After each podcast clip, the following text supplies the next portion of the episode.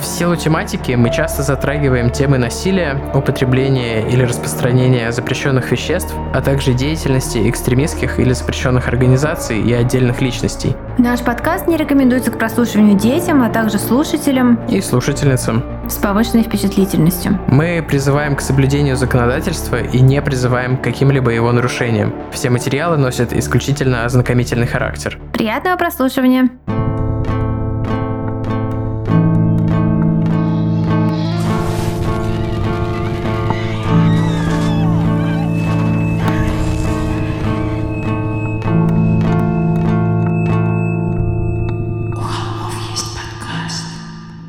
Всем привет! Вы слушаете «У холмов есть подкаст». Привет, это мы, Тима, Валя, Валя и Тима.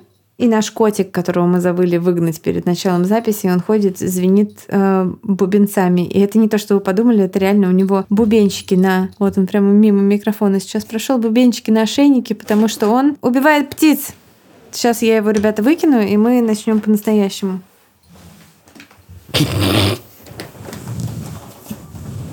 Да, инцидент с котом был достаточно странный. Он ходил по всему столу. Мне кажется, это абсолютно не странный инцидент для людей, у которых есть коты, потому что это именно поведение котов. Ну да, такое. да, я имею в виду, что обычно такого не бывает у нас. Просто у нашего кота а, ошейник, который я специально заказывала, типа у каких-то людей, которые прям разбираются в этой теме, он а, со всяческими блестяшками, отражашками и прочими штуками. Я делаю фото для Кирилла, мы купили Вали поп-фильтр я покажу ему. А, а я еще повесила на свой микрофон сегодня маленькую сумочку от э, Зоины куклы. У меня микрофон теперь в шлеме с сумочкой.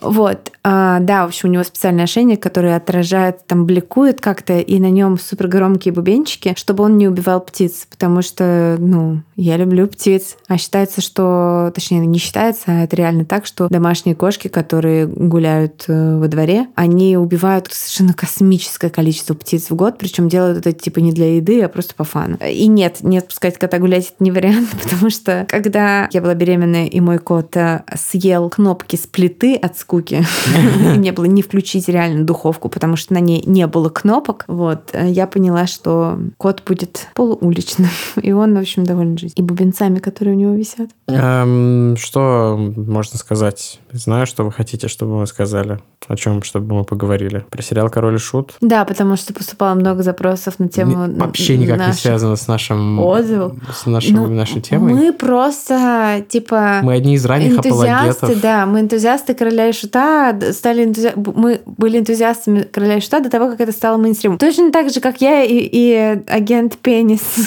из «Наркос». Вот до того, как это стало мейнстримом. Я посмотрел две серии. Первая серия, просто это очень тяжело смотреть. Вторая серия получше, но там есть, окей, есть часть, которую, видимо, писал и снимал один человек, ну или одна команда, и есть вот та остальная часть, которая заставляет тебя хотеть выключить. Эм, я смотрела со своим мужем Димоном. От первой серии мы, конечно, немножко прифигели. Если бы она была одна, может быть, мы бы и не стали дальше посмотреть, но мы... Серии было две, и у нас было время на две серии. Ну, время в ущерб, конечно же, моего сна. Вот. Мы посмотрели две, и вторая серия мне понравилась очень. Вот. И этот э, фэнтези-элемент, он в для этой группы он органичен, я считаю. Не, фэнтези-элемент — это не та часть, которая заставляет тебя хотеть выключить. Вот этот вот внутренний мир горшка заставляет хотеть тебя выключить. Вот это вот общение с... А, когда... это шут?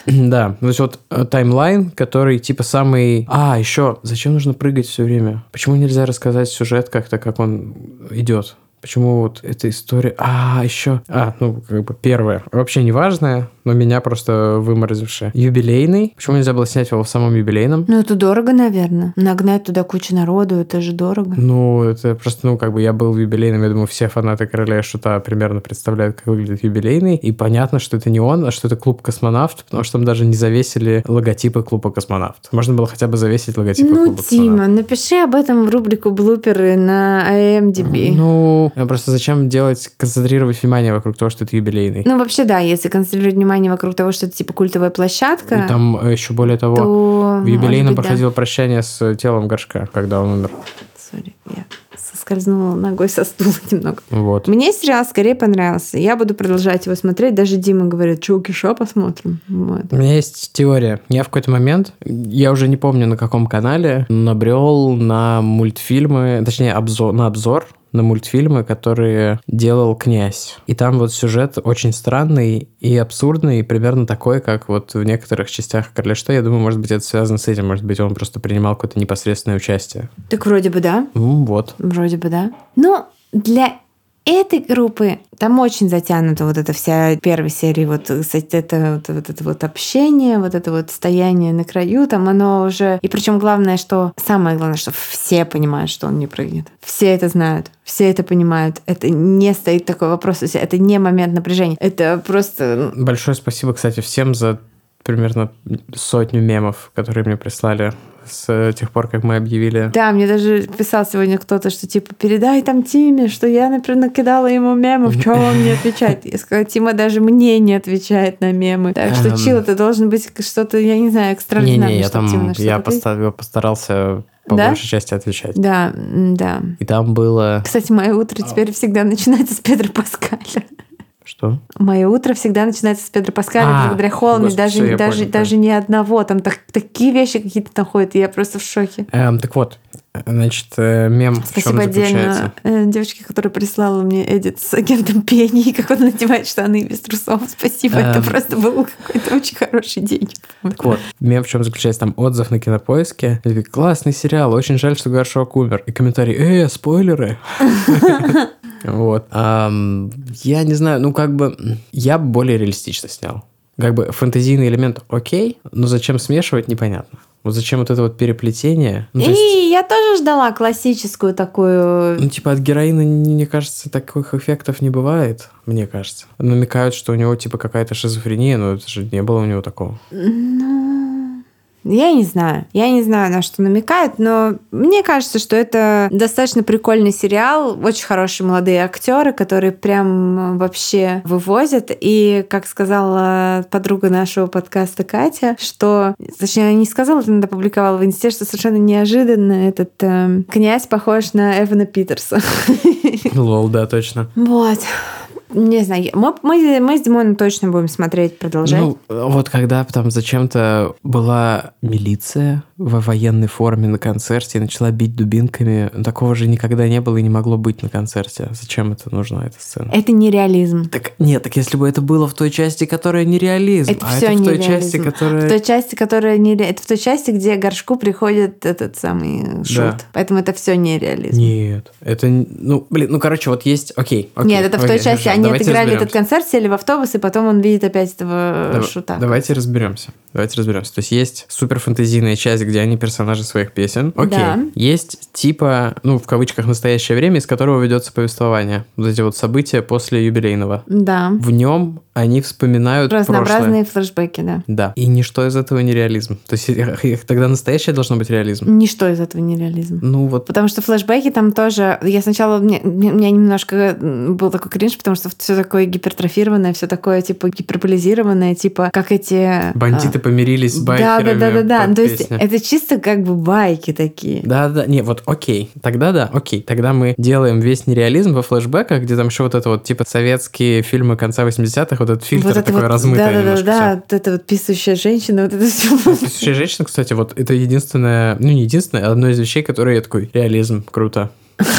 Типа жиза. Он же говорит жиза, а не жиза. Я не знаю. И, и при этом... Мне кажется, я никогда не произносила вслух это слово, только писала. Современный, ну вот типа точка отсчета тоже какая-то нереализм там. Ну, короче... Короче, это сериал в жанре фэнтези. Да, и э, это же байопик типа. Ну... А, еще последняя моя мысль на эту тему. Вот как в фильме «Богемская рапсодия», «Богомерзкая рапсодия», вот поскольку все члены группы и вообще все действующие лица живы, а Фредди нет, он единственный отрицательный герой. Что все мир, дружба, жвачка, Фредди перестань э, вести себя плохо. И тут то же самое, что горшок, все проблемы из-за горшка, а все остальные типа белые пушистые. Хм, может, это правда? Ну, так же не бывает в жизни. Нет, я понимаю, что как бы он был, наверное, главным источником проблем, но не единственным. Ну, я согласна, что князь очень белый пушистый, но как бы он, он и создатель сериала. Тогда, ну, э, как бы... Когда мы будем снимать сериал про наш подкаст, кто из нас останется в живых. Ты, это получился бы офигенный сериал, потому что все проблемы в нашем подкасте из-за меня, потому что я вечно проебываюсь со сроками всего.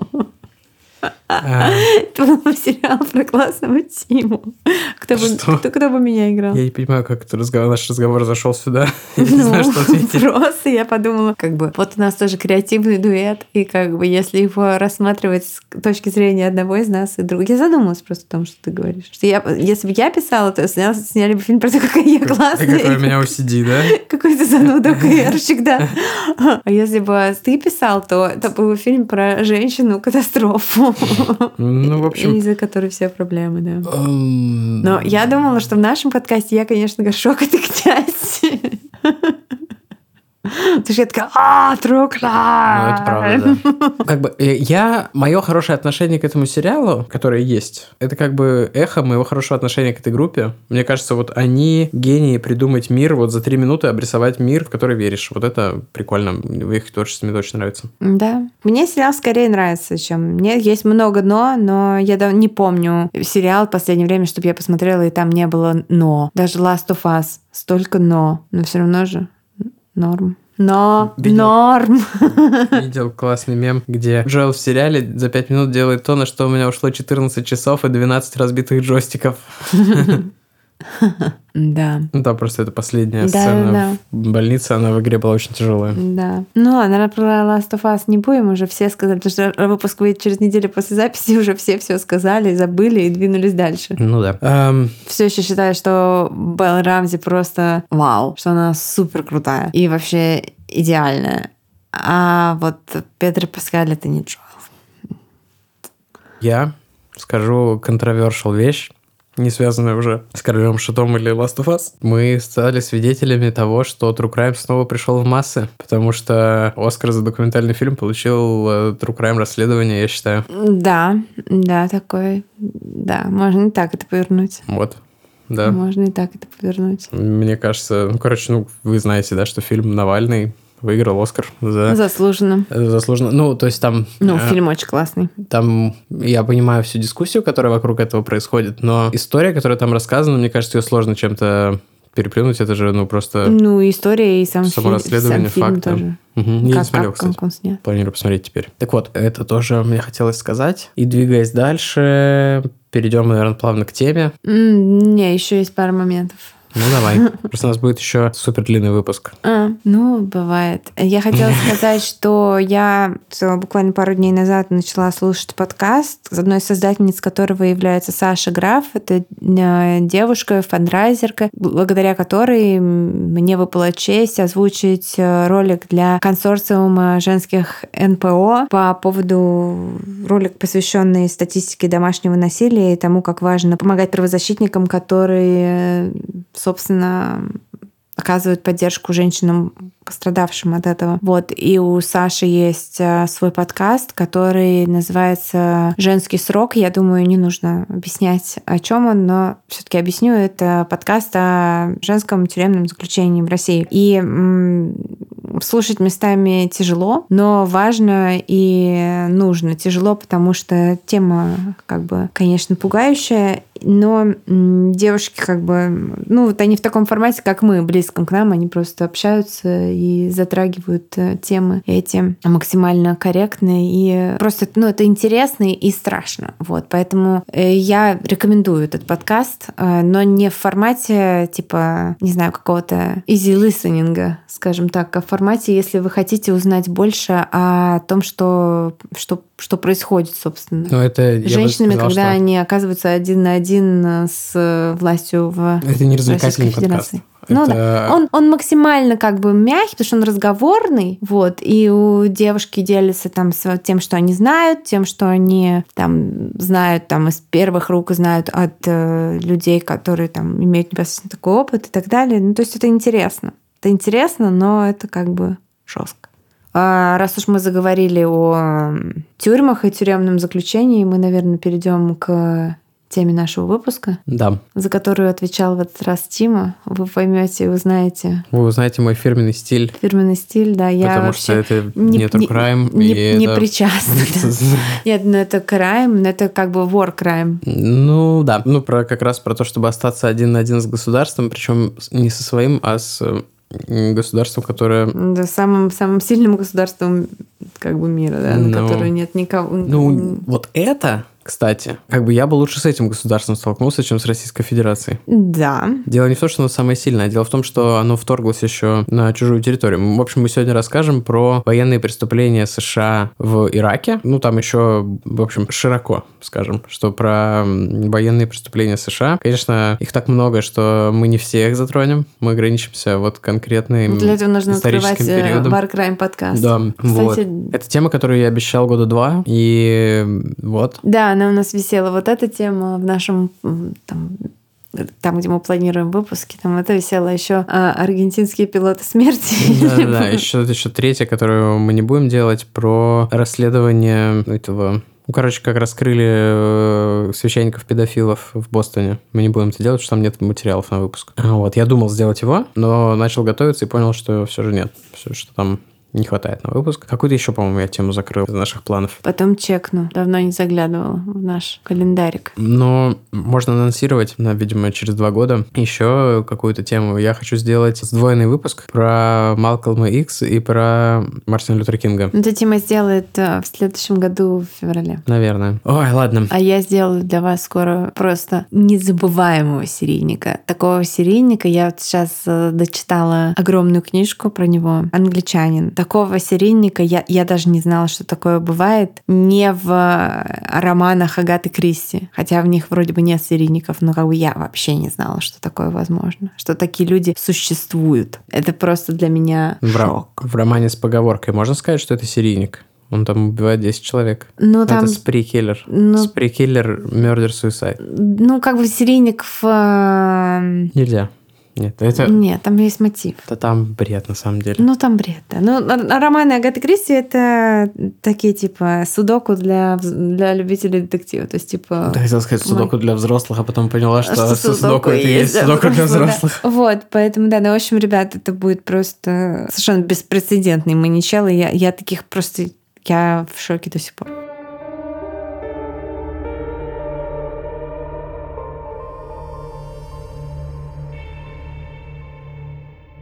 11 мая 2004 года, Абу Грейб, Ирак. Первый специалист резерва армии США Джо Дарби открыл банку прохладной колы. В комнате отдыха в их воинской части, как и во всех воинских частях армии США, стояли два холодильника. Один с колой и второй с пепси. Кто вообще берет пепси, подумал он, на мгновение оторвавшись от телевизора. В эфире транслировали слушание Сената по поводу пыток в тюрьме городе Абу-Грейб. Джо и его сослуживцы очень внимательно следили за развитием событий, потому что именно их часть была представлена к этой тюрьме в Ираке. Оказывается, что там происходили абсолютно бесчеловечные пытки и издевательства. На протяжении последних недель фотографии солдат и офицеров США, мучающих безоружных связанных иракцев, облетели буквально всю мировую прессу. Но для Джо и его приятелей это не были просто безымянные солдаты, это были люди, с которыми они делили кров и еду. Они очень хорошо понимали масштаб ситуации, потому что сегодня в Сенате выступал сам министр обороны США Дональд Рамсфилд. По мнению Джо и его приятелей, он был очень скользким типом, ну а как еще солдаты могут относиться к политикам? Конечно, все они были шокированы в свое время, когда произошли теракты 11 сентября, а потом, когда Буш объявил об операции в Ираке, они вызвались из запаса добровольцами. Но уже почти год спустя после вторжения они слабо понимали, чего именно хотят тут достичь. Саддам Хусейн не имел отношения к этим терактам, а найти Бен Ладена среди пустынь Ближнего Востока оказалось не так-то и просто. Что они вообще здесь делают в тысячах миль от дома? Неужели они приехали вот для этого, чтобы пытать заключенных, безрезультатно пытаясь найти ядерное оружие в подвале дворца Саддама Хусейна? Джо пытался отвлечь себя на все эти мысли,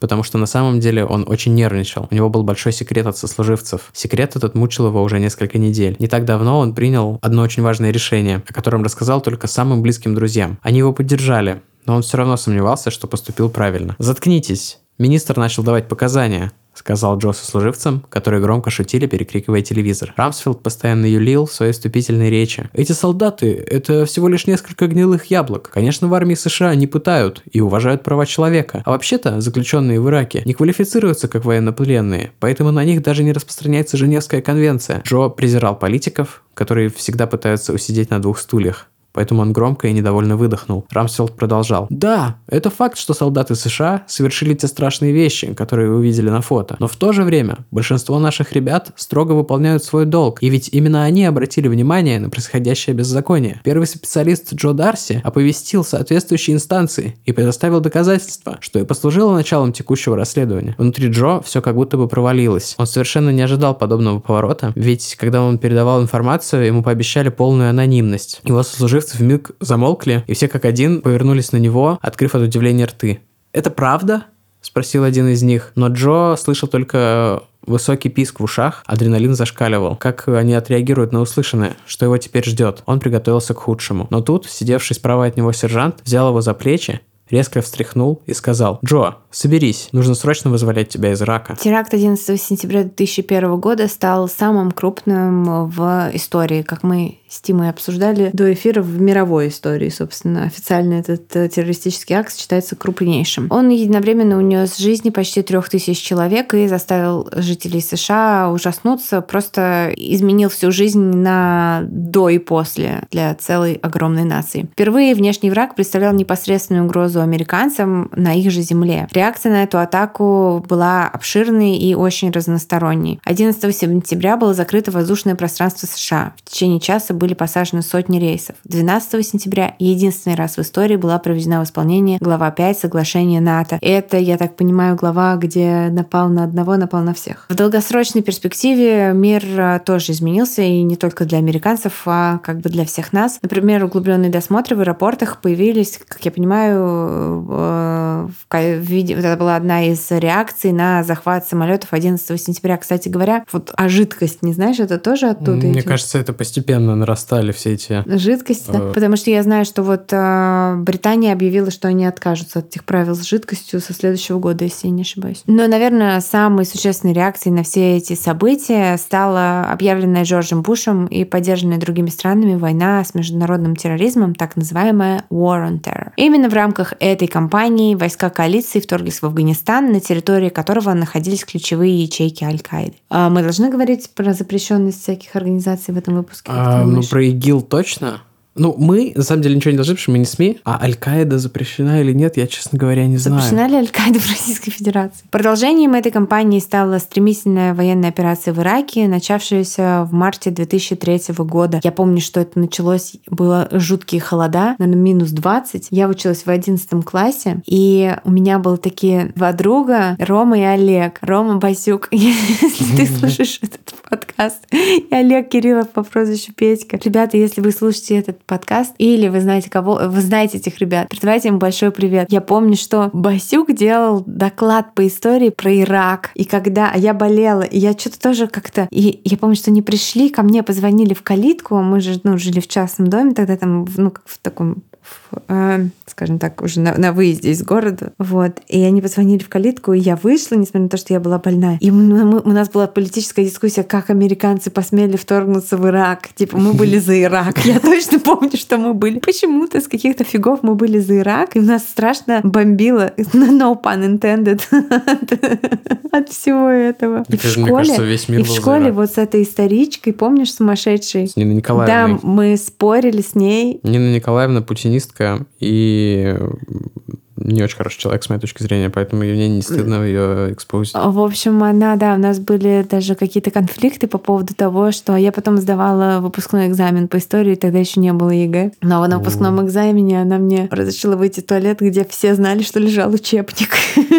В смысле, что его кто-то из учеников положил? Я не знаю, кто это положил. Там лежал учебник, можно было выйти в туалет и там все посмотреть. У меня было 4 за экзамен. А у Андрея Князева было 12 двоек в аттестате. Вот это единственное, что я запомнил из второй серии. Так это же просто Костик. Костика не было двоек. Ну, По-моему, нельзя было получить аттестат с двойками. Ну да, ну да. Наверное, да. Не знаю. В общем, да, извините за это отступление, но не будем слишком углубляться в подробности о том, почему случилось это вторжение. Основное двух словах буквально.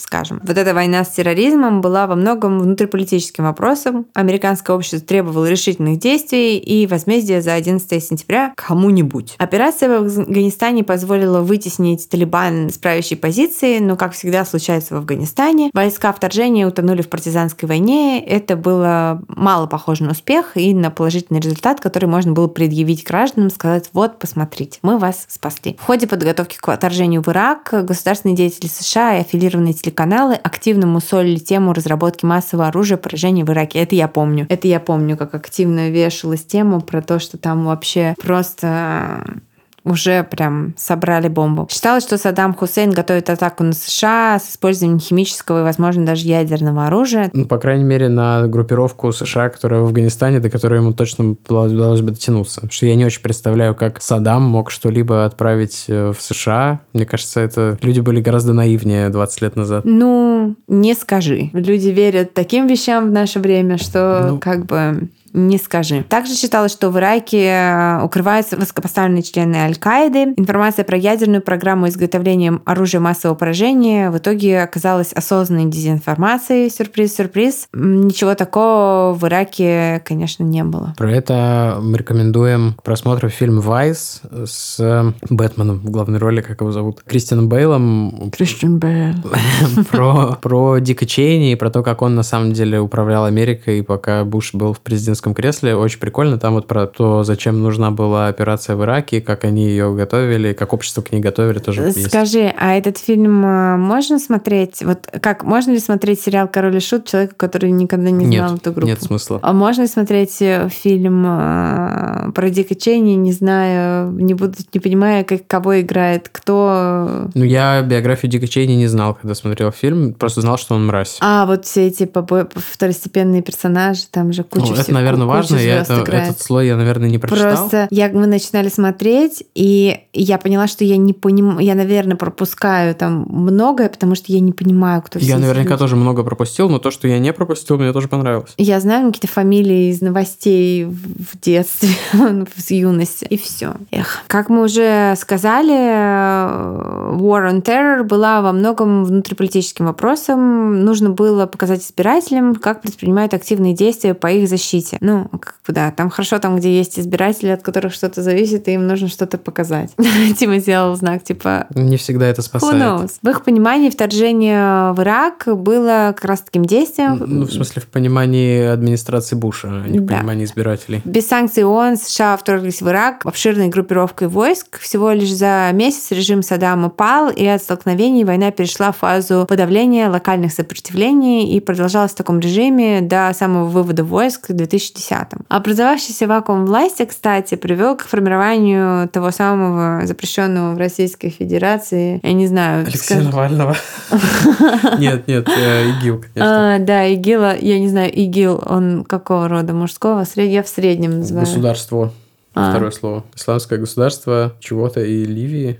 А да. он же все, да? Вроде как да. Вот, в общем, запрещенный в Российской Федерации, а теперь артист ранее известный как Принц. И вообще стало крайне все нестабильно на Ближнем Востоке, и с последствиями вот этих действий мы живем все еще в наши дни. Конечно, режим Саддама тоже не был мирным и позитивным и демократическим. Это была самая настоящая диктатура с подавлениями протестов, расправой на оппозиции. Но я так понимаю, что, что мы видим сейчас... Э, гораздо хуже, гораздо хуже. Я хотела сказать в Афганистане. А, Или нет? Или не так нет, жестко? Ну, в Иране? Скорее... Блин, нет, жестче, чем в Иране, но не так жестко, как где-то между Ираном и Афганистаном. Я бы сказал, больше похоже на Сирию, где тоже есть один диктатор, который вот типа жестко пытается навести какой-то порядок в Поняла. кавычках. Практиковались внутриэлитарные чистки, культ личности, милитаризм. Война в Кювете, Ирано-Иракская война тоже. И прочие, прочие симптомы. Саддам Хусейн был виновен в страшных преступлениях против человечности, но наша сегодняшняя история не о нем и не о последствиях иракской войны, а о том, что происходило в Ираке в первые месяцы после вторжения армии США в тюрьме Абу Грейб, которая находится в одноименном городе в получасе езды от Багдада. Еще с начала вторжения в Афганистан 2001 году ЦРУ повсеместно открывает так называемые Black Sites. Секретные тюрьмы для содержания военнопленных, которых они, кстати, так не называли терминов э, военнопленные, используют другое слово. Но об этом чуть позже. В основном э, эти локации, конечно, находились на территории Афганистана и впоследствии Ирака. В местных тюрьмах, когда территория переходила под контроль США, персонал заменялся на служащих военной полиции США. Отдельные крылья или целиком полностью все тюрьмы выделялись для содержания вот этих военнопленных, которых назвали другим словом. Многие заключенные также никак не фигурировали в отчетах. Людей в таком статусе называли призраками. Отсюда и название фильма «Призраки Абу Грейб», который стал одним из источников информации для этого выпуска. Примечательно, что вот эти самые Black сайты, эти тайные локации были не только на Ближнем Востоке, но и во многих европейских странах и даже в Австралии. Come on, австралийцы. Например, была тюрьма в Польше, через которую осуществлялся транзит пленных в США, или даже скорее не в США, а в тюрьму Гуантанамо, который тоже сегодня, до которой дойдем. Как это частенько бывает, э, в Америке все стало обнародовано благодаря whistleblower ам, которые, собственно, передали прессе информацию о серых с точки зрения легальности и морали схемах, которые проворачивало правительство Буша и Чейни в период вот этой войны с террором. И запустили эту цепочку утечек расследований именно события в печально известной тюрьме Абу-Грейб. Считается, что шоссе от Багдада до городка Абу-Грейб было одним из опасных мест в Ираке в 2003 на это, согласитесь, высокая планка. Возможно, в 2003 году это было там какое-нибудь самое опасное место на Земле даже. Дело в том, что тюрьма Абу-Грейб была для Саддама, в общем, таким как бы специальным местом для оппозиции, не знаю, с чем сравнить, там, как изолятор на Крестина для Лукашенко, типа. Ну, правда, изолятор это все же не, не тюрьма, где долгие сроки сидят, но вы поняли. В Абу Грейб сидели все видные деятели оппозиции. Ну, правда, оппозиция в Ираке за вот эти годы и годы, десятилетия диктатуры стала выглядеть совсем не так, как мы привыкли видеть наших оппозиционеров. Это в Ираке было вполне себе много таких воинственных организаций, даже воинствующих, наверное. Они действовали прям очень жесткими методами. Там, например, был какой-то сектор курских радикалов или там радикалов, которые выступали за, там, не знаю, за законы шариата, какие-нибудь там радикалы-исламисты и все такое. Конечно, были и либеральные оппозиционеры, но в любом случае, если кто-либо из вот этих э, разных оппозиционных э, сил попадал в руки иракской полиции, они оказывались в Абу-Грейб. Именно поэтому за это эту тюрьму, ну и за одноименный город, как бы по инерции, э, шел очень ожесточенный бой, достаточно долго, ну, потому что очевидно, что освобожденные оппозиционеры могли бы как-то помочь армии США там, не только военным способом, но и какими-то политическими путями решать проблему свержения Саддама. Даже когда США захватили контроль над Багдадом, шоссе к Абу-Грейб постоянно подвергалось атакам и обстрелам, и ехать по нему нужно было буквально объезжая там сгоревшие танки, брошенные автомобили, там, тела убитых и прочие всякие атрибуты боевых действий. Кстати, уже упоминали Женевскую конвенцию в тизере. Вот сегодня это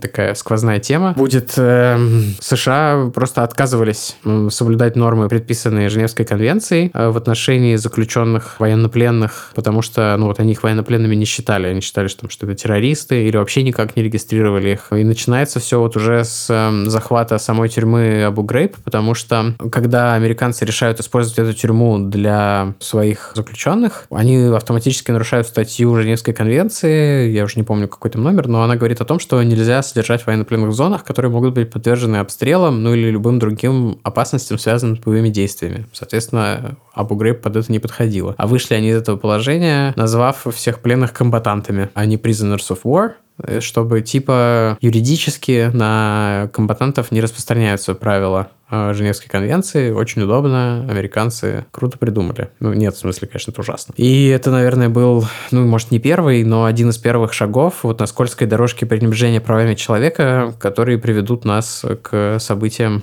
которые вот мы сейчас вам и расскажем. Следующим же шагом было использование солдат и военной полиции в качестве тюремных надзирателей. По сути, это там на 90% или даже больше был персонал, у которого не было ни подходящего тренинга, ни каких навыков для управления тюрьмой, и они вот э, берут на себя эту роль, при этом находятся в постоянном риске попасть под обстрел, в постоянном стрессе, в обстановке как бы тотального насилия, что могло пойти не так. Не помогал, конечно, еще тот факт, что качество разведданных отставляло желать лучшего во время этой операции. Например, как-то раз произошел следующий инцидент, стало известно о том, что один из бойцов Аль-Каиды пытается скрыться на автомобиле Opel определенной модели определенного цвета.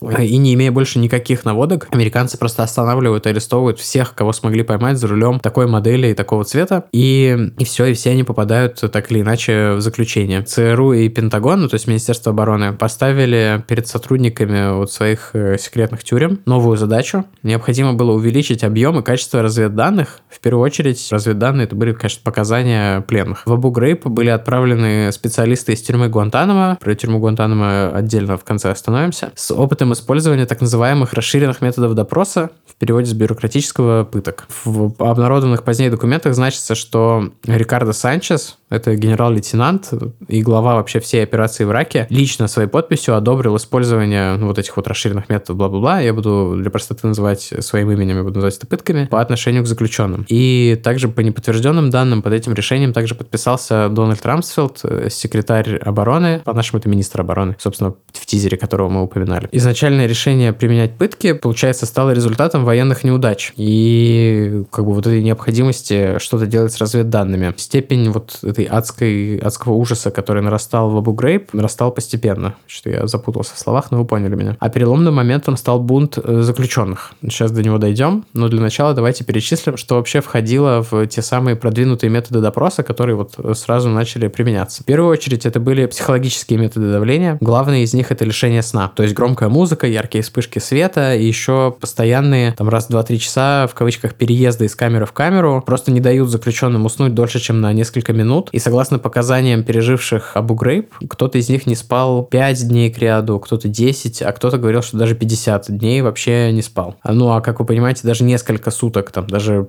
не знаю, 48 часов без сна – это катастрофическое влияние на физическое и психическое состояние то есть человек приходит вообще в, ну, просто в ужасное самочувствие, и как бы это все направлено на то, чтобы там, психологически сломать человека, чтобы он там подписался под любыми показаниями или там сдал кого угодно, там, включая своих там родителей и все такое. Следующая техника – это эксплуатация фобий. В частности, активно в Абу использовался там, страх собак. Ну, в принципе, мне кажется, любой человек боится собак в определенной степени, потому что это были не какие-то, не знаю, там, французские бульдоги, которых ты видишь на улице, а армейские собаки. А заключенного, получается, привязывали к решетке и натравливали на него одну или сразу нескольких собак, угрожая постоянно спустить их с поводка. И такие сеансы могли продолжаться часами. В дальнейшем, кстати, собак начали действительно э, спускать, потому что существуют фотографии, где пленным зашивают, очевидно, вот собачьи укусы. Но поначалу использовали вот просто психологические аспекты этого давления. И еще один метод — это сенсорная депривация. В основном это заключалось в том, что человеку просто надевали на голову непрозрачный мешок, который полностью блокировал зрение, очевидно, ну и частично слух. И спустя несколько часов вот такого лишения части чувств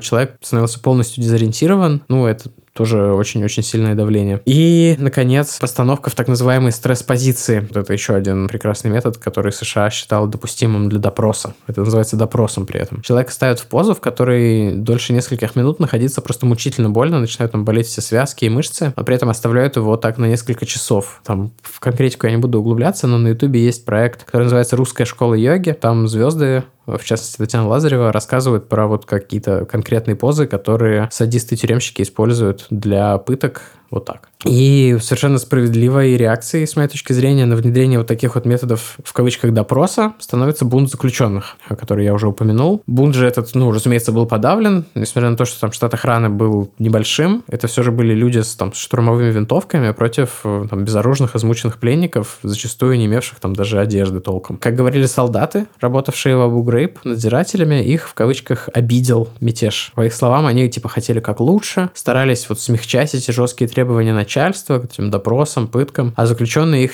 ну, типа не поняли, не поняли, как на самом деле они о них заботились. И поэтому это очень разозлило надзирателей и стало э, причиной перехода вот от этих, типа, одобренных методов к прямому насилию и уже настоящим пыткам, про которые сегодня наш выпуск, собственно, и будет. Не то, чтобы предыдущее было не настоящими пытками, я имею в виду, что это уже квалифицировалось как пытки по любым законам, даже по вот этим очень-очень гибким законам США. Несмотря на то, что пытки стали повсеместными, была доказана вина только там полутора с небольшим десятков офицеров, чье участие удалось подтвердить документально. И первый из них это Чарльз Грейнер. Чарльз Грейнер родился в 1968 году и до ухода в армию всю свою жизнь прожил в штате Пенсильвания. Про его семью и раннее детство мы ничего не раскопали, поэтому невозможно сказать, откуда родом этот человек, в кавычках родом, потому что все мы родом из детства. Он э, учился два года в университете, но бросив его, пошел в армию, где служил в корпусе морских пехотинцев, что увековечил, типа там два месяца спустя видит татухи на себе. Я типа... подозреваю, что он был какой-нибудь потомственный военный, судя по тому, насколько ну, он был ужасен. Два года в универе, неизвестно. Интересно, мне просто очень интересно на самом деле, вот, э, потому что рисуется какая-то биография в голове, но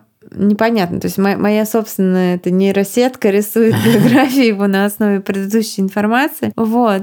Как бы согласна, если отматывать от поступка человека к его там первым пяти годам жизни, то что-то рисуется мне, но никаких нет э, подтверждений, поэтому я свои догадки озвучивать, наверное, не буду. Он участвовал в войне в Персидском заливе, так называемой буре в пустыне, и в целом построил довольно успешную карьеру в армии, но в 96 году принял решение уйти со службы и в относительно высоком ранге он был это время. После этого он принял решение о смене карьерного пути, и кем же он устроился? Конечно же, тюремным охранником. Как мы знаем, в Америке очень странная система с тюрьмами. Это там половина из них частные, там половина государственные, федеральные, тюрьмы штатов и так далее. Там все очень, очень странно. Ну, кстати, у меня есть знакомая, у которой муж работает охранником в тюрьме во Флориде, и она говорит, что там очень хорошая, там очень рано они выходят на пенсию, и хорошая Конечно. пенсия пенсия и хорошая страховка, и это такая так типа... во ФСИН тоже так же, там год за три, а, там можно 40 лет уйти на пенсию. Да, типа государство любит таких людей, и о них заботится. А сменив несколько мест работы, в основном он работал в тюрьмах строгого режима, у него появилась, а, у нашего героя, в кавычках, Чарльза Грейнера, появилась определенная репутация. Он был строгим и жестким заключенными, и при этом а, не щадил своих коллег тоже, постоянно жестоко над ними подшучивал и даже издевался. И согласно источникам, он как бы достаточно ярко демонстрировал признаки садизма. Но садизм, как бы с чем э, садизм является признаком чего, тоже как бы вполне понятно. По рассказам коллег, однажды он тайно вылил содержимое газового баллончика кому-то в кофе. А заключенные не раз жаловались на него за физическое и даже сексуализированное насилие. Одно из обвинений в его адрес звучало так. Грейнер положил в еду заключенному лезвие, которое тот не заметил, и при пережевывании оно разрезало человеку щеку и десну. Конечно же, Грейнера обвиняли и в расизме, он постоянно использовал по отношению к чернокожим пренебрежительные слова и даже писал на на стене Коклус-клан кровью избитого заключенного. И, наконец, чтобы довершить картину того, как что это был за человек, что это есть за человек, потому что такой, я понимаю, жив и здравствует. На свободе. И на свободе. Однажды он измазал свининой посуду, из которой ел арестованный мусульманин. Вот. Но все это он догонит и перегонит, когда попадет в Ирак. Несмотря на несколько судебных исков, его вина так никогда и не была доказана, и никаких последствий для него не наступало. То есть он... В том, что касается его карьеры до Ирака. Да. В 97 году он развелся с женой и матерью двух своих сыновей, которая получила защитительный ордер после обвинения Грейнера в домашнем насилии. Несмотря на ордер, три года спустя он таки выследил и атаковал женщину, и, в общем, к 2003 году он стал, скажем так, в кавычках, идеальным кандидатом для отправки в Ирак в качестве такого типа старшего охранника в одну из этих секретных точек с пытками людей, которые не были никак оформлены и абсолютно ничем не были защищены. Из-за послужного списка Грейнера считается, что в Абу Грейб именно он координировал пытки на низком уровне, то есть, а, видимо, им был дан какой-то там... Ну, у него в подчинении было там 5 или 7 человек, типа того. Да, но имеется в виду, что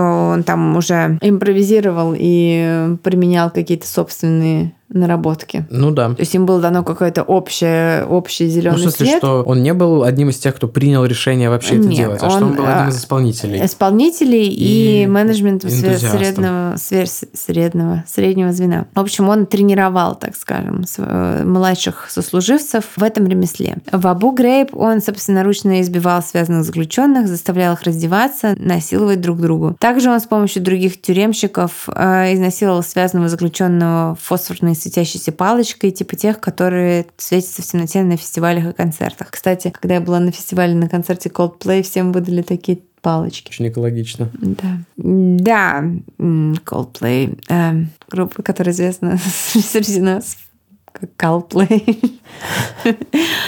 Помимо фотографий, которые стали достоянием общественности, есть еще и целый пласт материалов, собственно, улик, доказательств того, что эти пытки имели место быть, которые правительство США предпочло не публиковать для широкой публики. Обама сказал, это будет э, порочить образ военных США, поэтому мы не будем это публиковать. А, тем не менее, известно, что фотографии этого изнасилования существуют и являются частью архива, пусть они никогда не были опубликованы. Еще одной из любимых практик эм, Грейнера было заставлять заключенных есть прямо из туалета, куда он вытряхивал вот эту там еду, которая им полагалась. Неоднократно он заставлял их голых э, вставать э, в человеческие пирамиды, то есть, ну, вот как черлидеров, да, там составляют э, какими-то вот такими способами. Вот и здесь примерно то же самое. Есть много фотографий, где он позирует рядом с составленными таким образом пленными. У всех на головах мешки, они все голые, а он и его сослуживцы показывают большие пальцы вверх и очень выглядят довольными счастливыми. Стоит заметить, что другие члены вот его как бы, ячейки, чья вина была доказана, были сильно моложе Грейнера, и по их свидетельствам, как бы он был их таким наставником и менторов. И как бы, судя по фоткам, он такой достаточно, типа, такой all-American guy.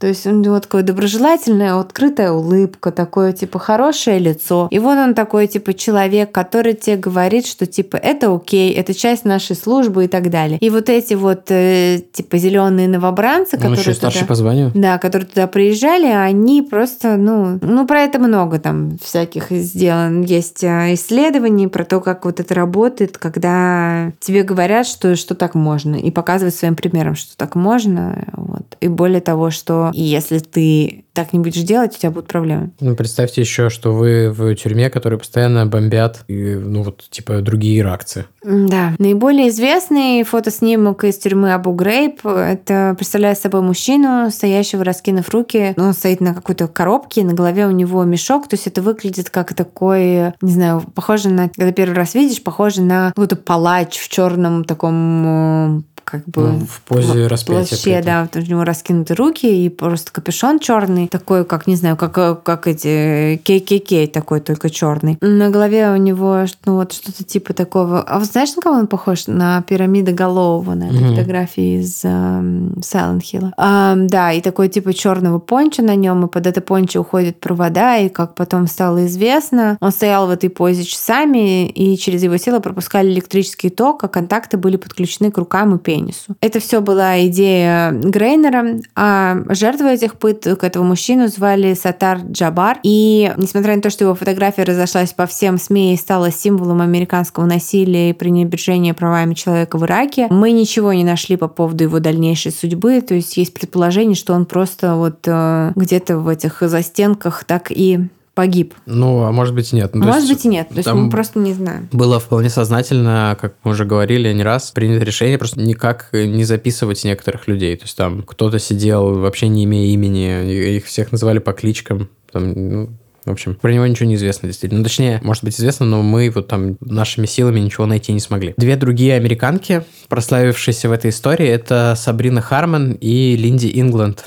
Они обе состояли на службе в армии, точнее, по-моему, в резерве. Ну, в общем, не суть, подчинялись Министерству обороны. Они были очень молодые и не имели никакого опыта в обращении с заключенными. Но вот, как мы уже сказали, Чарльз Грейнер стал, по сути, их наставником. И именно Сабрина носила с собой цифровую камеру, снимки с которой затем утекли в прессу и пролили свет на всю эту историю. И также она еще вела видеодневник на эту камеру, который, я так понимаю, там как-то частично только был обнародован, и она в нем иногда описывала вот эти вс- все, весь трэш, все ужасы, которые видела, в которых участвовала. Я не смог найти, не- не- точнее, я особо не искал, честно говоря, но вроде бы как она там не всегда была, типа, рада, а скорее она, как бы, было видно, что человеку не по себе. Она мне напомнила очень э, внешне вот ее лицо на фотографиях, на этих эм, с пытками. Вот ее какой-то в кавычки беру вайб. Она мне напомнила, это сейчас будет очень странно звучать, Аманду Нокс, героиню одной из наших выпусков. То есть тоже такая улыбчивая американская девушка, совершенно такая вот... э, Вот посмотришь на эту фотографию и думаешь, американка.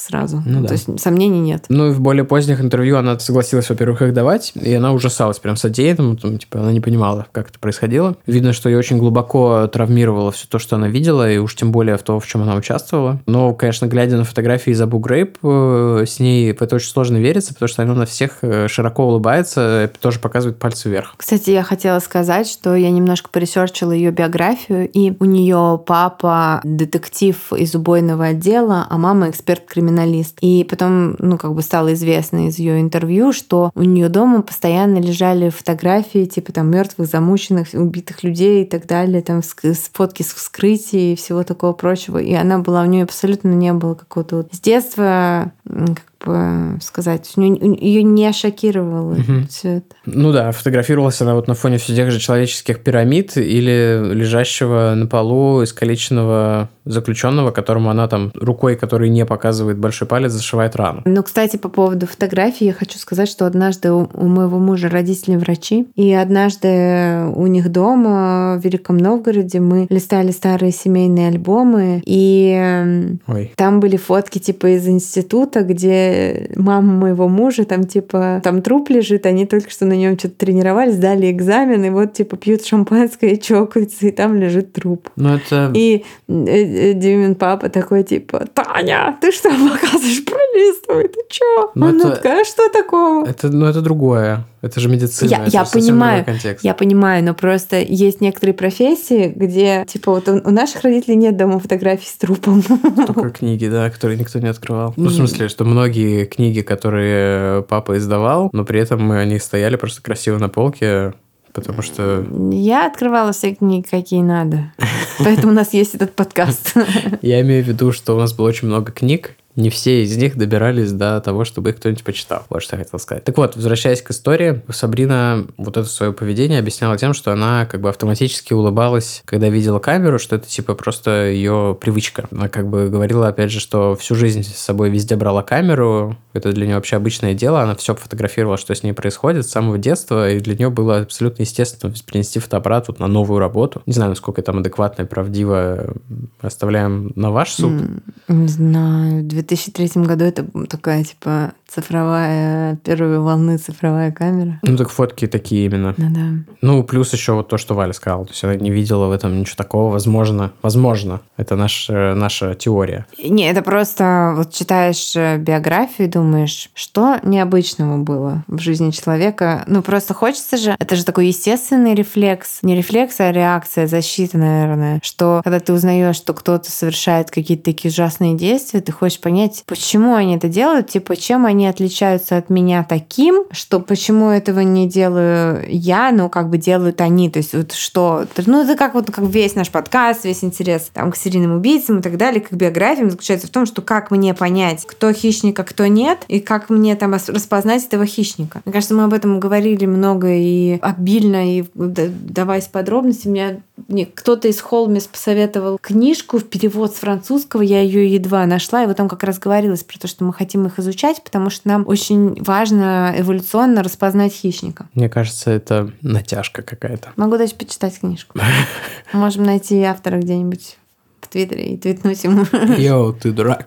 Как еще общаются в Твиттере. Да. Вот. А про отношение второй девушки по имени Линди Ингланд к произошедшему известно не так много, потому что, в отличие от Сабрины, она никаких интервью не давала, каких-то публичных комментариев о произошедшем тоже от нее мы не нашли. Но про нее известно очень важное. Известно то, что она была обручена с Грейнером что она девушка 80-го года рождения, как бы он 68-го. Они э, обручились там, будучи коллегами. То есть у нее с ним были отношения. Ну, соответственно, будет логично предположить, что ей это все было гораздо ближе по духу. Вот тут все, чему учил в кавычках Грейнер, ну и вообще Мгм. насилие в целом, я думаю. Потому что, например, на одной из фотографий она держит ну, вот голову заключенного, лежащего на полу, на поводке. Да, про нее я помню, я читала, что она работала в пиццерии, а потом, когда можно было пойти добровольцем в 2001 году, она просто пошла добровольцем, записалась и работала тоже в какой-то столовой где-то, там на какой-то военной базе. То есть у нее такой тоже такой достаточно нелинейный путь в, в плане армейской карьеры. И вот в итоге она встретилась с этим Грейнером, и мне кажется, тут какой-то Кен и Барби вайп я ловлю. Кен и Барби имеется в виду Карла Хамолка и Пол Бернарда. Угу. Но опять же, про Абу Грейб известно... Вайбы, которые я ловлю, не факт, что это вайбы. Вайбы не факты. Вайбы не факты, друзья. А, известно, что она активно участвовала вот в унижении человека. Про Сабрину этого, например, неизвестно. То есть там фотографии, да, но вот про то, что она делала с людьми непосредственно, известно не так много, а вот про Линди известно, что, например, она заставляла пленных э, мастурбировать в ее присутствии, пока она, собственно, смотрела. Ну и, конечно, как вы понимаете, это Ирак, и среди пленных было много довольно религиозных людей, что для Ближнего Востока как бы свойственно. И для них вот эти вот сексуальные унижения, тем более в присутствии женщины, были особенно мучительные. В общем, вот это унижение, и это и было, в общем, целью для Ингланд. В Абу Грейб целое крыло также было отведено для женщин-заключенных, Собственно, кстати, поэтому во многом среди американского персонала тюрьмы было довольно много женщин. Ну, несмотря на то, что там они как бы не знаю, в нарушении предписаний или нет, но они как бы там в... Не только в женской зоне они присутствовали, в общем. К сожалению, конечно, пытки и унижения распространялись и на женщин, которые были заключены там.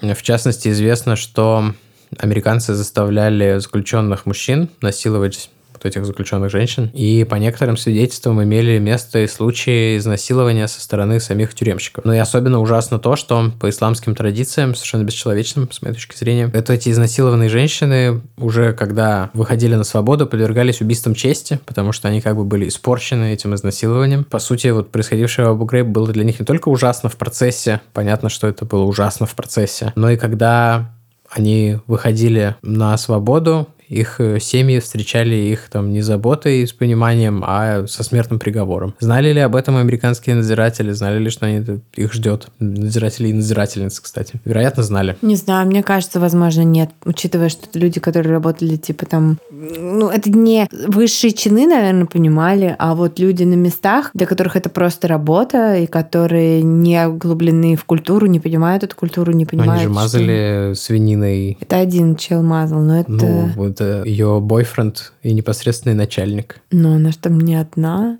Не знаю. Мне кажется, что не все знали. Ну, не потому, что это не оправдывает их ни в коем разе, ни в коем мразе, вот, а просто потому, что, сори, я не верю в такую образованность американцев. Ну, это, ладно, это, Простых это, американцев. Это, это хороший аргумент, но, ну да, конечно, никого никак не оправдывает. Не, конечно, никто никого не. Естественно, в таких условиях содержания не могло обойтись и без смертей внутри самой тюрьмы. Одной из наиболее известных жертв стал Манадель Аль-Джамади. Он э, был убит э, э, в ноябре 2003 года во время интенсивного судебного допроса. Его проводили офицер ЦРУ Марк Свонер и частный подрядчик от военной компании, который в документах фигурирует просто как Линд. Прикиньте, то есть правительство США для пыток и допросов нанимает частную компанию, и по их контракту они еще и не разглашают его настоящее имя, чтобы его не могли осудить за это. Вот так вам. И, кстати говоря, а, ладно, это я потом скажу. Потому что, по-моему, вот как раз про это было в том фильме, про который я тебе говорила. Ладно, все, все, простите. Сейчас, сейчас. А, Аль-Джамади был одним из так называемых призраков. Он не фигурировал ни в каких списках заключенных. Ничего также не известно о его причастности к террористической деятельности. По показаниям надзирателей, он был тихим и очень боязливым человеком. В ходе последнего допроса он был прикован к решетке в так называемой стресс-позе с руками за спиной. После получаса в таком положении агент ЦРУ вызвал надзирателей, сказав, что заключенный, кажется, играет в опоссума. То есть это, это на местном сленге притворяется мертвым. Цитата не из нас. Цитата из э, этого Показаний, агента. да. А на деле же Аль-Джамади действительно умер, не выдержав истязаний и избиений, предшествующих этому. ЦРУ и армия сразу же начали пытаться спихнуть ответственность э, друг на друга. Все эти перерекания и перекладывания ответственности продолжались достаточно долго, так что тело Аль-Джамади пришлось положить на пакеты со льдом, чтобы замедлить разложение. С его трупом сфотографировались уже известные нам Чарльз Грейнер и Сабрина Харман. Именно благодаря этим фотографиям и стало известно о смерти Аль-Джамади, а также о том, что он вообще находился в тюрьме Абу Грейб. А сколько еще таких не фигурирующих в документах призраков сгинуло в застенках Абу Грейб и других блэк-сайтов ЦРУ, эту информацию мы никогда не узнаем. Хотя, никогда Может быть, когда, если Берни станет президентом, обнародуют все архивы ЦРУ, только если. Мне кажется, будет просто массовый суицид. Это будет массовый суицид виновных людей. Ну, еще будет от, от, от стыда, наверное. Берни 2024. Он старше, чем Байден? Он вообще пепельница, да. Он же супер старый. Да. Ну, мне Ну, Они кажется... одного возраста с Байденом вроде. Но мне, но мне кажется, менее в маразме. Берни вообще крутой чел. А от республиканцев будет этот губернатор Флориды, да? Не знаю, который Бен Шапира? Нет, который эм, кубинец. Я не шарю. Мне- Просто он супер жесткий. Я читаю Зои каждый день перед сном, каждый вечер перед сном на английском книжку под названием Everywhere Babies, где просто там на текст книжки такой типа Every day, everywhere babies are born. Fat babies, thin babies, small babies, tall babies, winter and spring babies, summer and fall babies. И там картинки просто там типа, эм, ну, пары родителей там разные. Там, там ничего такого нет, но ее запретили во Флориде. То есть ее нельзя держать там в школах, детских садах и в общественных библиотеках,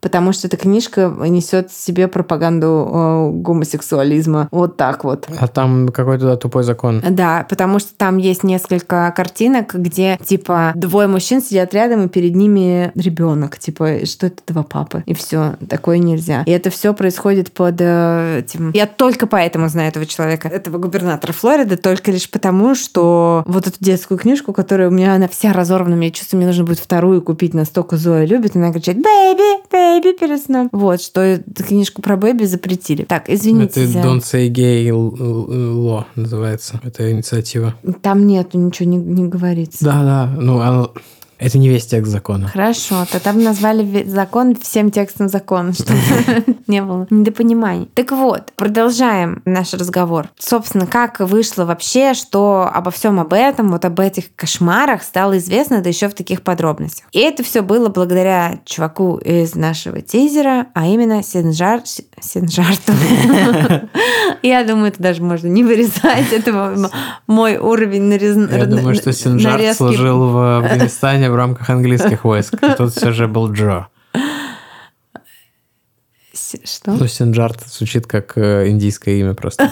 Боже, это, это расизм, нет? Почему? Ну, Окей. Я не знаю. Может быть. Сержант. Джо Дарбити, мы делаем вид, что мы ничего не говорили. В январе 2004 года к нему в руки попали два компакт-диска с фотографиями, сделанными на камеру Сабрины Харман. Потому что, конечно, если ты фоткаешь пытки, ты разбрасываешь эти компакт-диски. Они были приятели, и, по всей видимости, эти фотографии так или иначе гуляли по воинской части, потому что никто особо не стеснялся и как бы не парился. Я думаю, что там были, наверное, фотографии типа просто Обычные, там да, конечно. обычные. и Там они среди- ездили и на всякие среди них- достопримечательности еще. и среди них были вот эти фотки. Вот я с трупом, вот я с верблюдом. Вот. И так далее. И, по всей видимости, это воспринималось как какой-то прикол, как какая-то, не знаю, какой-то флешмоб. Я не знаю. Но фотографии эти ребята, на них смотришь, это жутко. То есть это, это просто, ну, как бы ты Это думаешь...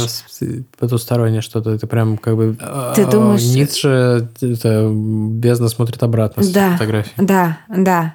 Именно, именно потому, какие у них лица, у этих девиц и у этих людей, как бы вот именно это сочетание лиц В моем как бы палачей с пытками. То есть вот, вот это, да, да, там пытки э, жесть, но вот эти вот улыбающиеся довольные лица рядом с ними, вот это, по-моему, просто делает это чем-то Согласен. за- запредельным. Но для меня что-то, мне кажется, поколенческое, потому что вот это как фотки, вот эти вот плохие цифровые фотки из моего детства. Вот это еще вот какой-то дополнительный. Как вот с теми фотографиями из джунглей, помнишь? М, я помню, да, наш выпуск, э, наш выпуск, наш выпуск. Фотки с того цвета. Фотки с того света. Вот это настоящие фотки с того света. Да, и в общем, в конце концов, очевидно, никто не парился, и Дарби эти фотки, там ему дали этот диск, там, не знаю, что-нибудь. И он это не посчитал приколом, а увидел в этом прямые доказательства нарушения международных норм права и в целом человеческой морали, которая, очевидно, была ему вещью не чуждой. Как он сам говорит, говорит в интервью, ему было тяжело пойти против своих сослуживцев. Он несколько недель собирался с силами, после чего все же решился сообщить о находке в отдел уголовных расследований армии США. Важно отметить, что он делал это на условиях полной анонимности. Как вы понимаете, он подставлял под трибунал несколько десятков людей, которых знал лично и которые были типа натренированными бойцами-убийцами. И там насилие для них было чем-то, чем они имели дело каждый день. Он очень рисковал там репутационно, физически, вообще по многим аспектам. Ну и Грейнер мог его просто, не знаю, взять за руку. Ну да, я и говорю, физически, физически рисковал, конечно. И его, конечно, очень сильно подставили, когда эту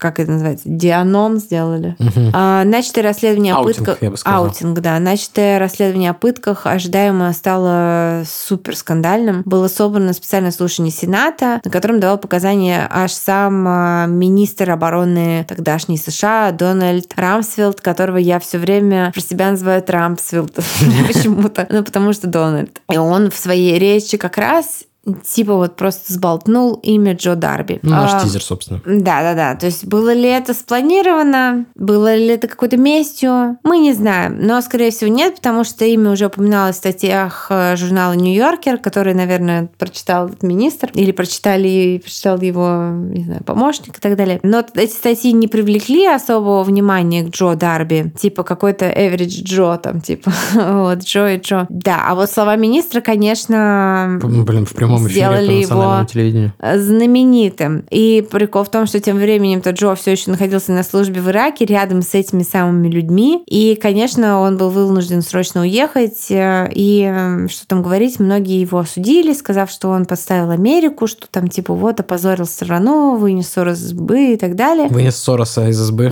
Да. Сейчас э, хотела Ладно, неважно, хотела пошутить, но не шутится. Если не умеешь шутить. Нет, я вообще абсолютно не засыпаю, я бодрая и весела. Но, конечно, к счастью для Джо, его семья и близкие друзья среди служивцев им гордились и считали, что он поступил единственно правильным образом, а опозорили страну, собственно, вот те люди, которые эти военные преступления совершали. Это правда. Рассказали про преступления, перейдем к наказаниям, и тут, конечно, все довольно, все довольно плачевно. Да не, мне кажется, кажется, более-менее. Ну, а, всего отстранены от службы были 17 солдат и офицеров. Большинству из них были предъявлены объявления по более легким статьям, чем э, по факту их преступлений. В частности, для Сабриночки Харман все закончилось всего лишь э, так называемым dishonorable discharge, то есть увольнением с позором. Это как э, Дамеру за пьянку и дрочку.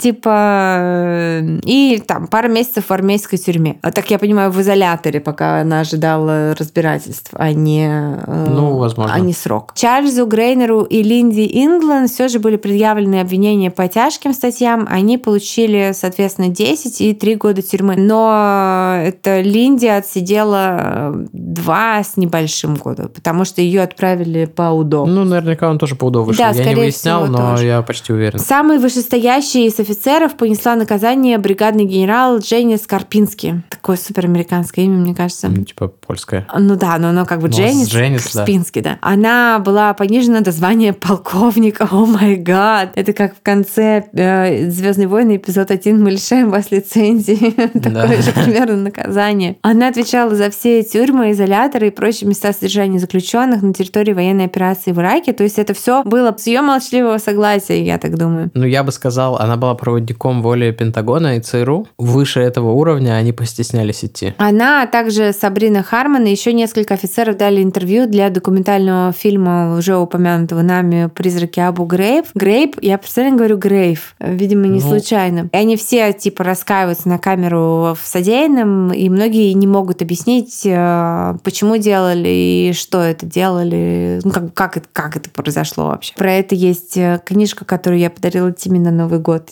Может быть, угу. он когда-нибудь ее прочитает и расскажет нам об этом. А, но ну и несмотря на то, что США сами провели расследование и сами обнародовали отчеты о совершенных военных преступлениях, что совершенно невозможно для недемократических стран, вообще просто невероятно невозможно. А здесь, в демократической стране, вот, посмотрите, мы ну, типа, сделали, вот мы... Да, да, виновные, да, да, сроки. Да. понятно, все не идеально, но тем не менее. А, то есть... эм, Ну, представьте, не что сказ- Россия не, делает не то же сказали, что это фейки. Невозможно. А, Да, невозможно, абсолютно. Но, Тем не менее, несмотря на все вот эти публичные обвинения и приговоры, реакция мировой общественности на, на- происходящее была резко отрицательной. Ну, нет, это тоже объяснимо. Это тоже совершенно нормально. Нет, ре- а что реакция была резко отрицательной? А, а что вы ждали? Нет, ну я к тому, что ам, то, что в Америке есть способы признавать ошибки, это круто. Круто. Но, конечно, это никак не исправляет ситуацию. Вообще в никак не случае. исправляет ситуацию. Учитывая то, что, скорее всего, они продолжают это делать. В Гуантанамо точно. Ам, играло роль и то, что официальная позиция была типа, что это были, ну, типа на местах люди превысили полномочия, совершили какие-то перегибы, и это не массовая практика. Хотя все понимали и понимают, что корни проблемы идут на самый верх. Джордж Буш-младший лично обращался с извинениями, но антагонизм по отношению к США в мире, особенно в арабских странах, лишь возрастал. Многие участники запрещенного в Федерации ИГИЛа и других террористических группировок потом говорили, что именно фотографии из Абу Грейб подтолкнули их на путь э, такой крайней радикализации. В 2014 году уже при Обаме вышел детальный отчет о том, как же функционировали тюрьмы США на Ближнем Востоке, в том числе вот эти тайные тюрьмы. Отчет представляет из себя более 5000 страниц э, в полном варианте и 500 в сокращенном, изданном для широкой публики. Я так понимаю, вот сейчас я уточню, что я смотрела фильм, который на русском называется... Цель номер один. Nope. Который на русском называется «Отчет о пытках», А, а на английском называется The Report. Это фильм э, 2019 года с уже не модным в этом сезоне Адамом Драйвером, которого все забыли. Мы с- который выродился в Хавьера Нет. Пенью. В смысле? Ну, насколько Педро Паскаль по размеру меньше, чем Адам Драйвер. Это Адам Драйвер просто усох. Я что-то ничего не поняла, Я извини, тоже. пожалуйста.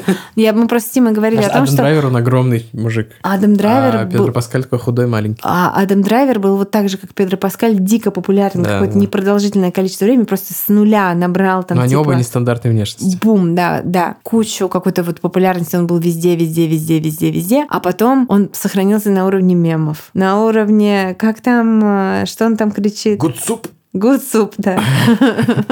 Вот, на этом уровне он сохранился. Ну, в общем, фильм классный. Я не знаю, сколько у О, него. предлагаю, предлагаю, короче, неочередной киноклуб холмов. Давайте все посмотрим фильм The Report, потому что я не смотрел, и обсудим в одном Ну, из я вам скажу, у выпусков. него оценка 7,2 на Ну, это IMDb. неплохая оценка. Это неплохая оценка. И я помню, что мне он понравился, я даже не уснула. Да-да-да, вот здесь как раз про все про это. И там, э, кто в нем играет? Адам Драйвер, Джон Хэм, чувак, который играет всегда политиков, э, начиная Да, с да. карточного домика. Не, не тот, про которого вы подумали. Нет, не, тот, про которого вы подумали, еще куча... Да, а, даже да. Майкл Си Холл там играет. Get to the point. Да, Get to the Point, это хорошо ты сказал.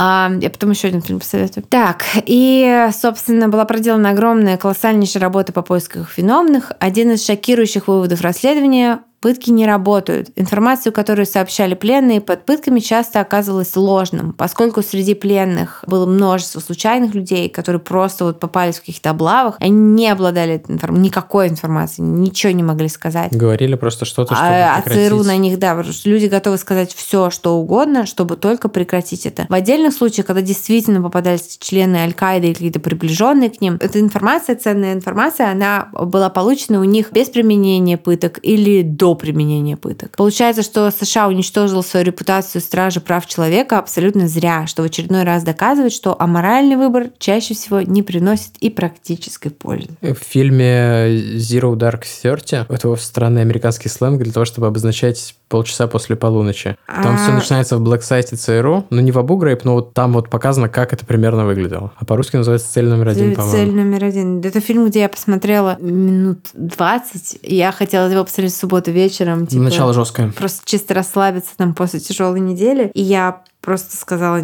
нет. Я посмотрел 11 Ей. сентября 2019, нет, 20 года. Э, Сначала United United, сколько там? United 90. Э, В общем, фильм про пассажиров самолета, которые захватили 11 сентября, где пассажиры смогли пробиться в кабину пилотов и убили террористов и уронили в поле самолет, не дав ему упасть в Белый дом. United 39, United. В общем, там это названием рейса называется. Я поняла, я даже И не нас- слышала и- про И у меня было такое чувство несправедливости, после которого я э, захотел посмотреть фильм про то, как убивают Бен Ладена, собственно. Фак Бин Ладен. Вот, может быть, в 21 году, может быть, это было на 20 лет. Ну, по-моему, в 20-м. По-моему, в 20-м. Вот.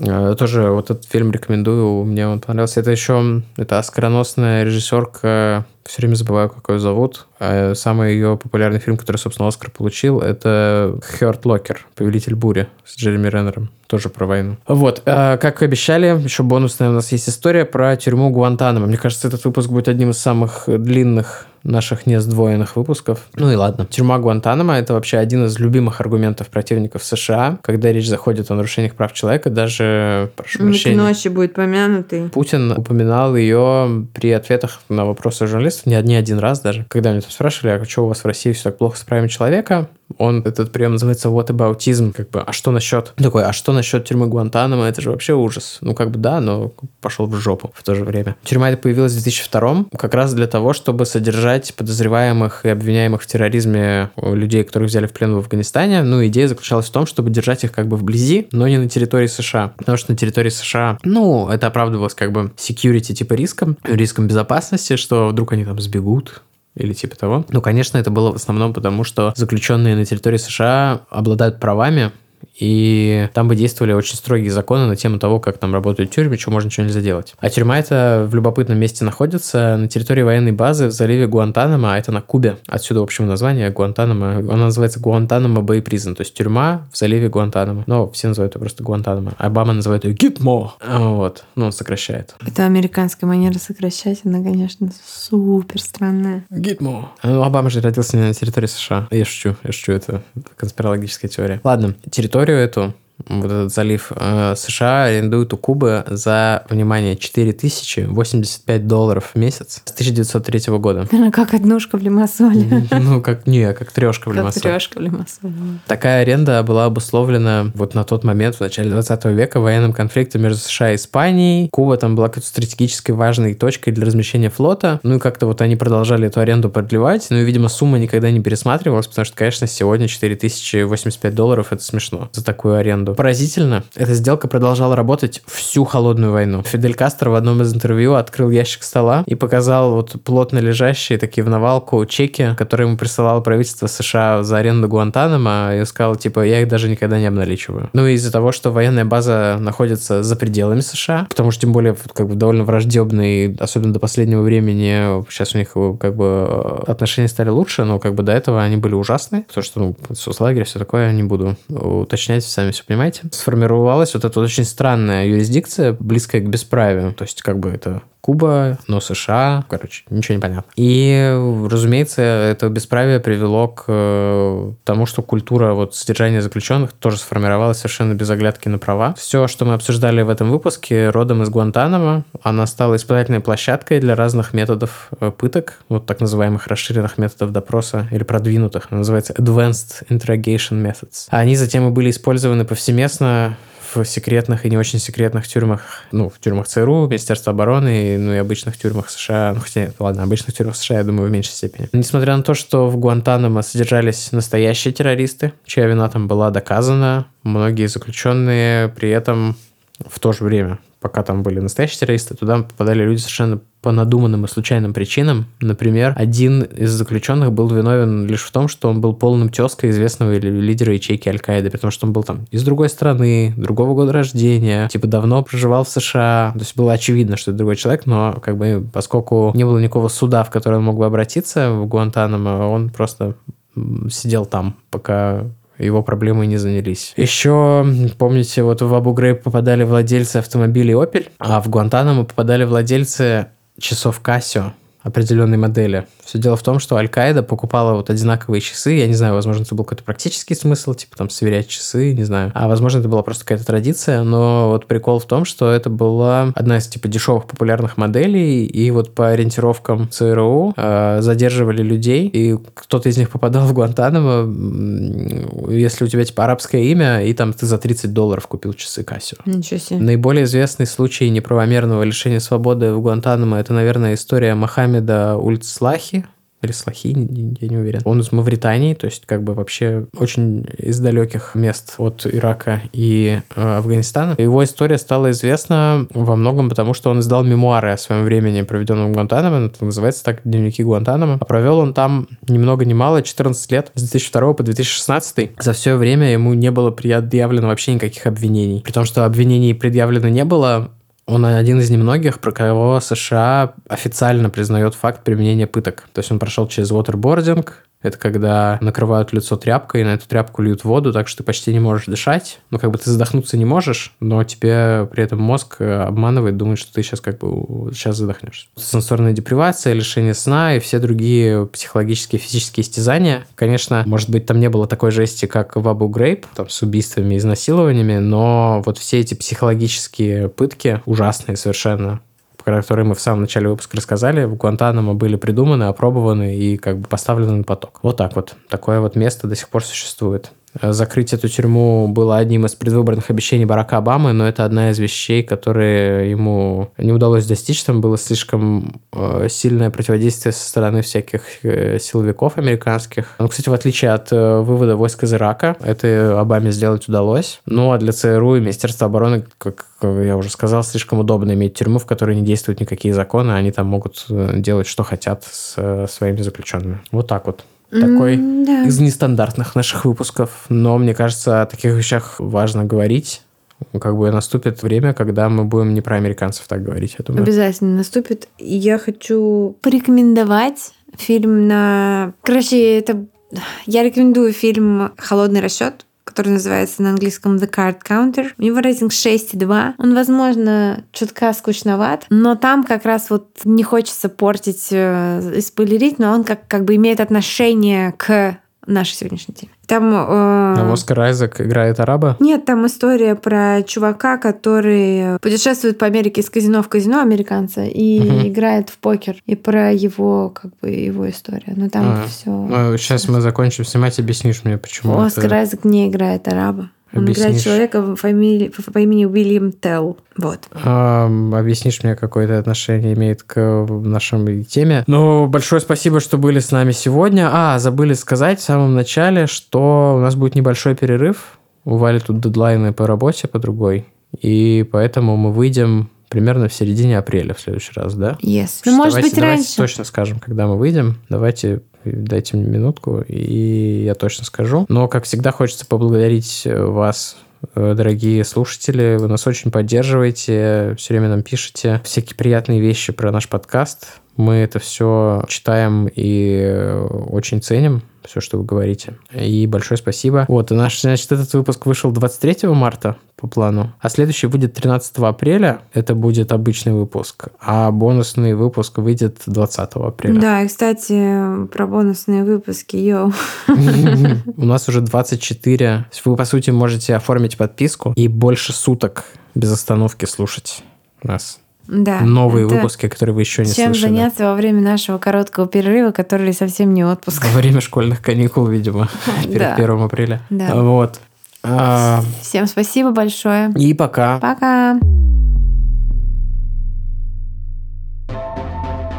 Вы слушали «У холмов есть подкаст» – независимое разговорное true crime шоу с комедийной подачей. Возвращайтесь на следующей неделе за очередной порцией подлинных историй о маньяках, тоталитарных сектах, резонансных убийствах и других настоящих преступлениях. Подписывайтесь на нас на всех платформах и в соцсетях. Инстаграм, Телеграм, Твиттер и ВКонтакте. Ставьте оценки, где это возможно, и оставляйте комментарии. Это помогает новым людям узнать о нашем подкасте. Также вы можете поддержать наш подкаст, оформив подписку на донейт-сервисе Boosty. Все ссылки есть в наших соцсетях. Если вы иллюстратор и хотите сделать обложку для одного из наших будущих выпусков, пишите нам в директ Инстаграма. Выпуск подготовили и презентовали Валентина Назарова и Тимофей Назаров. Монтаж и обработка звука Кирилл Мухрыгин.